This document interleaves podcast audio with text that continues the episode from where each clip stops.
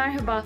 Türkiye'nin İstanbul Sözleşmesi'nin iç hukuka aykırı biçimde tek taraflı fesih kararının ardından podcastlerle İstanbul Sözleşmesi'ni konuşmaya toplumsal cinsiyet bağlamıyla devam ediyoruz. İstanbul Sözleşmesi'nin fesine bahane olarak LGBTİ artıyı normalleştirilmesi gösterildi ve kadınların milli olarak korunacağı söylendi. Bunun yanında toplumsal cinsiyet konusu bir kez daha negatif bir biçimde hedef gösterildi. Ben Cinsel Şiddetle Mücadele Derneği'nden İrem.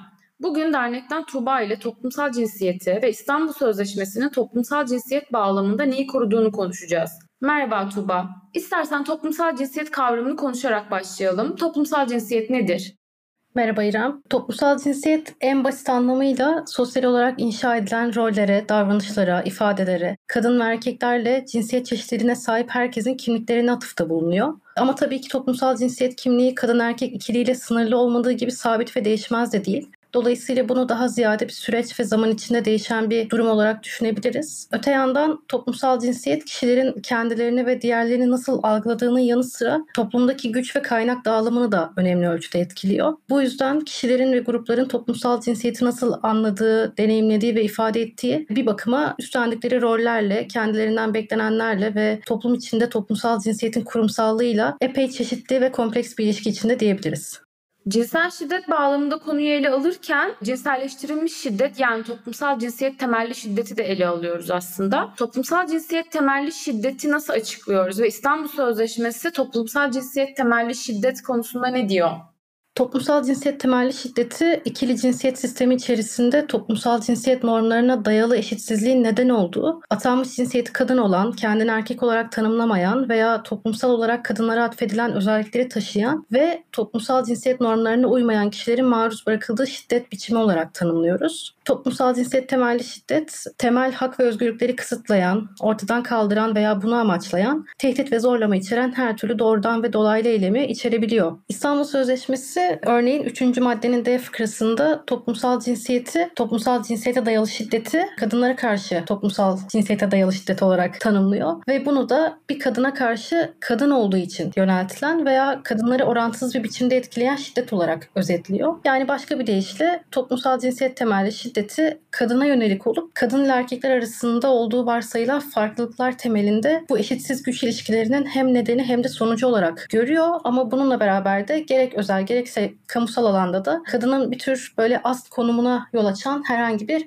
zarar olarak tanımlıyor. Burada önemli bir nokta sözleşme aslında bu tanımlamayı yapıyor. Kadınlar özelinde yapıyor ama dördüncü maddede cinsiyet, toplumsal cinsiyet, cinsel yönelim ve toplumsal cinsiyet kimliği ve benzeri herhangi bir temelde ve bu temellere dayalı olarak hiçbir şekilde ayrımcılık yapılmaksızın herkesin kapsanmasını şart koşuyor diyebiliriz. Yani gerçekten de sözleşmenin aydınlatıcı raporlarına baktığımızda toplumsal cinsiyet kimliği kavramı ile hem transların hem de toplumun makul kadınlık ve erkeklik kategorilerine uymayan kişilerin de bu sözleşmeyle kapsandığını açıkça görebiliyoruz. Dolayısıyla aslında sözleşme karşılarının en çok başvurduğu argümanlardan biri de bu. Yani sözleşmenin kadın artı ve LGBT artı kapsayıcı olması. Birazdan sözleşmenin dev, imzacı devlete hangi sorumlulukları yüklediğini konuşuruz, konuşacağız. Ama temelde devletin ev içi ve kamusal alanda şiddet, zorla evlendirme, cinsel şiddet, tırnak içinde töre cinayeti, kadın sünneti veya daha geniş anlamda beden bütünlüğüne onay dışı müdahale ve zorla sterilizasyon karşısında tam koruma taahhüdü vermesi bekleniyor bu sözleşmeyle. Ve sadece bu örneklerle düşündüğümüzde bile aslında ayrımcılığın da kesişimsel olduğunu hatırlıyoruz görüyoruz ve lezbiyen, biseksüel ve trans kadınların cinselleştirilmiş şiddet ve nefret suçları karşısında yüksek risk grupları olduğunun da altını çizmiş oluyoruz aslında. Burada cinselleştirilmiş şiddet dediğimizde yine cinselliğin araç olarak kullanıldığı ya da kişinin cinsiyetini, cinsel kimliğini, cinsel yönelimini veya toplumsal cinsiyet ifadesini hedef alan, onayın var olmadığı, istenmeyen, gerçekleşmiş, teşebbüs edilmiş ya da tehdit boyutunda kalmış eylem ya da davranışları anlıyoruz. Ne yazık ki ev içi ve toplumsal cinsiyet temelli şiddet karşısında koruyucu önleyici mekanizmalar geliştirmek zorunda olmasının yanı sıra bu temelde şiddeti yaratan kültürü değiştirmesini beklediğimiz devletin bugün ürettiği her bir söylemin aslında şiddet kültürünü beslediğini ama bir yandan da iktidarın bakış açısının ve tahakkümünün homofobi, transfobi, bifobi ve ötekileştirme yoluyla günlük hayatımıza sızdığını da görüyoruz.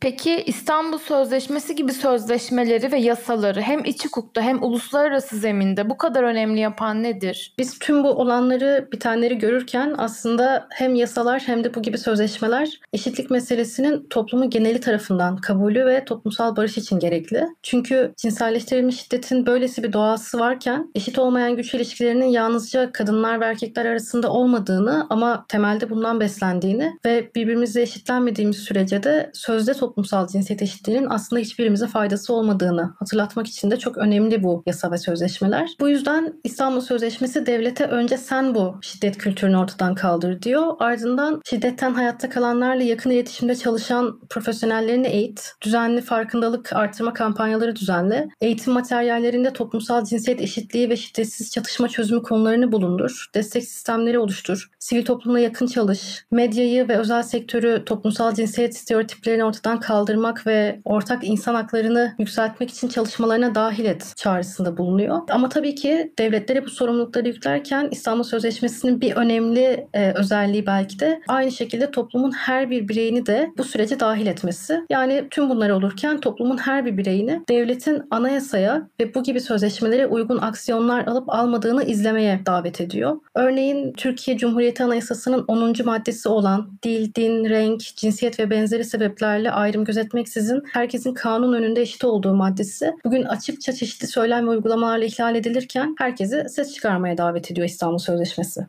Peki İstanbul Sözleşmesi bu kadar kapsayıcı, koruyucu, işlevsel iken ve kamuoyu da İstanbul Sözleşmesi'nin arkasındayken İstanbul Sözleşmesi'ne karşıt görüşler neye dayanıyor? Hangi argümanlarla karşı çıkılıyor sözleşmeye? Biraz önce söylediğim gibi en temel argüman LGBT artı meselesi. Ama sadece Türkiye'de değil Avrupa'da da sözleşme karşıtlarının en yaygın iddiasının bu olduğunu görüyoruz. Diyorlar ki sözleşme feminist ve queer bir kelime dağarcığı kullanıyor. Dolayısıyla öncelikle geleneksel aile, ailenin korunması ve LGBT artı ilişkilenmelerin ve kimliklerin normalleştirilmesi gibi bir karşı iddia var. Açıkçası biz bu iddiaların birçoğuna yanıt bile veremez durumda oluyoruz. Çünkü özellikle LGBT artının normalleştirilmesi hali hazırda normal olan bir şey üzerine söz üretemeyeceğimiz bir durum. Daha teknik olarak sözleşmenin maddelerine gelen argümanlara baktığımızda örneğin toplumsal cinsiyet adı altında derslerde LGBT artı diskurunun yaygınlaştırılması arttırılacağını iddia ediyorlar. Peki gerçekten öyle mi? Bir bakalım. İstanbul Sözleşmesi örneğin 14. maddesinde devletlerden özetle müfredata stereotipik olmayan toplumsal cinsiyet rollerini eklemelerini, kız ve olan çocuklarına hayatın geleneksel kadın ve erkek rollerinden ibaret olmadığını söyleyerek onları güçlendirmelerini bekliyor. Hatta maddede şöyle yazıyor doğrudan. Karşılıklı saygı, kişisel ilişkilerde çatışmaların şiddete başvurmadan çözüme kavuşturulması, kadınlara karşı toplumsal cinsiyete dayalı şiddet ve kişilik bütünlüğüne saygı gibi konuları resmi müfredata dahil edin. Burada benim ilgimi çeken bir nokta Avrupa Konseyi İstanbul Sözleşmesi yönetici sekreteri bir açıklama yapmıştı birkaç yıl önce. Bir çekinceniz olmasın eğitim yükümlülüğü devletlere öğretim materyallerine cinsel yönelim ve toplumsal cinsiyet kimliğini dahil etmesini kastetmiyor demişti. Gerçekten bu çok talihsiz bir açıklama çünkü biliyoruz ki kapsamlı cinsellik ve üreme sağlığı eğitimleri haktır hepimiz için ve devlet söylemlerinden toplumun bireylerine kadar herkese toplumsal cinsiyet eşitliği konusunda insan hakları temelli yaklaşımı yaygınlaştırmanın en başat aracı da bu eğitimleri sağlamak olacaktır. İstanbul Sözleşmesi ilk imzacısı Türkiye olduğu için ve İstanbul'da imzalandığı için adı İstanbul Sözleşmesi ve Türkiye bu sözleşmeyi imzalamakla çok övünmüştü. Hakları ne kadar gözettiğine dair uluslararası kamuoyunda bu sözleşmeyi öne çıkarmıştı. Peki şimdi ne değişti de yasa dışı bir şekilde İstanbul Sözleşmesi feshedilmeye çalışılıyor?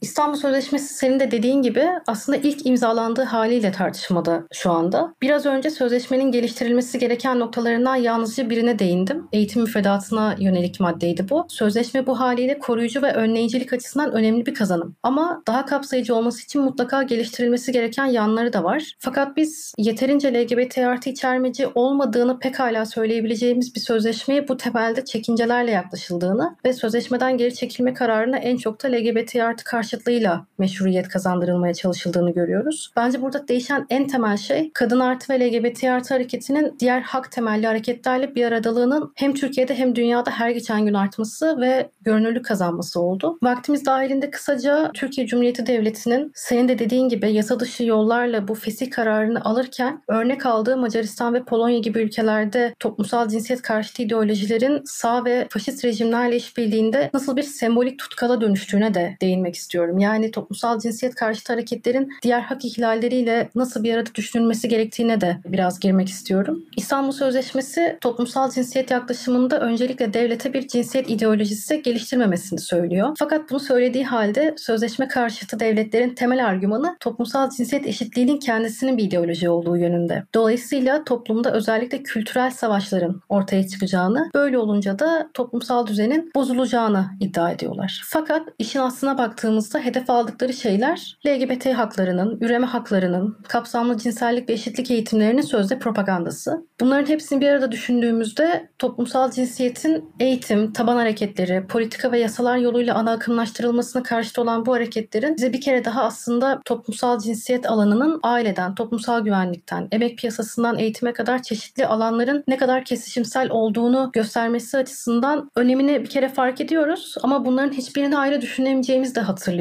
Bu anlamda da aslında ilerici, muhalif, sol, feminist ve queer grupların artık her kimse, örneğin akademisyenlerin, aktivistlerin ve politikacıların da bu yasa dışı fesih kararına karşı organize, anlamlı ve kapsayıcı bir söz üretmeleri gerekiyor. Ama aynı şekilde de belki de daha da önemlisi toplumsal cinsiyetin yalnızca bir kadın sorunu olmadığını ve daha geniş toplumsal sorunların içine gömülü olduğunun da altını çizmeleri gerçekten şu bulunduğumuz noktada hayati önem taşıyor. Aksi halde şahit olduğumuz durum ortada aslında. Biz toplumsal cinsiyet eşitliği için ne kadar uluslar aşırı bir mücadeleye girişirsek girişelim. Eşitlik karşıtı kampanyalar da aslında aynı karaktere sahip ve bunu unutabiliyoruz maalesef. Tüm dünyada yükselen bu sağ popülist ve faşist seferberlikler ortak ideolojik temeller ve söylemsel stratejilerle işbirliği geliştiriyor. Örneğin Polonya'ya bakalım. Polonya 2015'te sözleşmeyi imzaladı ama 2020'de feshetti. Argümanları da Türkiye'nin fesih kararındaki argümanlarla son derece örtüşüyor. Hatta birebir aynısı olduğunu bile söyleyebiliriz. Peki sonra ne oldu Polonya'da? Katolik Kilisesi ve dini temelli kuruluşlarla işbirliği içinde bu arada hem Polonya hükümeti hem de yerel yetkililer. Yerel yetkililer bu kuruluşlarla beraber eğitim kurumlarını muhafazakar dünya görüşüne kademeli olarak tabi kıldılar ve devamında da buna karşı olan herkes örneğin insan hakları savunucuları ölümle tehdit edildi. Feminist aktivistler de tutuklandı. Türkiye'de ise bambaşka diyemeyeceğimiz birbirinden çok ayrı olmamakla beraber başka başka hak hareketleri içinde önce LGBT artı hareketi ve gökkuşağı bayrağı kriminalize edildi. Akabinde Cumhurbaşkanı'nın bir açıklaması oldu biliyorsun. Biz de bu açıklamaya dair bir paylaşımda bulunmuştuk. Cumhurbaşkanı bu lezbiyenleri mezbiyenleri bırakalım ailenin direği annedir anne dedi. Aslında senin başta söylediğin gibi İstanbul Sözleşmesi'nin ardından devletin kendi yazacağı anayasa maddesinde kadınların korunacağı, annelerin korunacağı söylendi. Fakat biz kendi açıklamamızda da bunu belirtmiştik. LGBT artı hareketinin karşısına na trans kadınları veya kadın ve LGBT artı hareketinin karşısına anneliği koymanın tek bir amacı var. O da kadını eve kapatan geleneksel aile yapısını kutsallaştırarak kadınları ve LGBT artıları hak savunuculuğu alanından dışlamak. Çok doğru söylüyorsun Tuğba. Geçen bir önceki podcast bölümümüzde Hilal de biraz bahsetmişti zaten. Çocuk evliliklerini yasallaştırmak, boşanmaları engellemek, o kadını anne kimliğiyle eve hapsederek haklarından mahrum etmek politikasının güdüldüğünü son zamanlarda görüyoruz. Çok teşekkürler Tuğba. Son olarak eklemek istediğim bir şeyler var mı? Ee, ben de çok teşekkür ederim İrem. Ben sözlerimi geçenlerde gazeteci Yıldız Sar'ın bir buluşmada söyledikleriyle bitirmek istiyorum. Yıldız Sar'ın da söylediği gibi mesele aslında LGBT artıların varlığından ziyade LGBT artıların bu topraklarda yaşayan diğer herkes gibi eşit haklara sahip olma mücadelesini yükseltmiş olması ve bir talebinin olması. O da dünyanın en basit talebi eşitlik. Eşitlik. Teşekkürler. İstanbul Sözleşmesi'ni farklı bağlamlarda konuştuğumuz podcast yayınları ve diğer içerikleri üretmeye, İstanbul Sözleşmesi yaşatır demeye devam edeceğiz. Cinsel Şiddetle Mücadele Derneği'nin diğer yayınları için sosyal medya hesapları ve web sitemizden daha çok bilgi alabilirsiniz.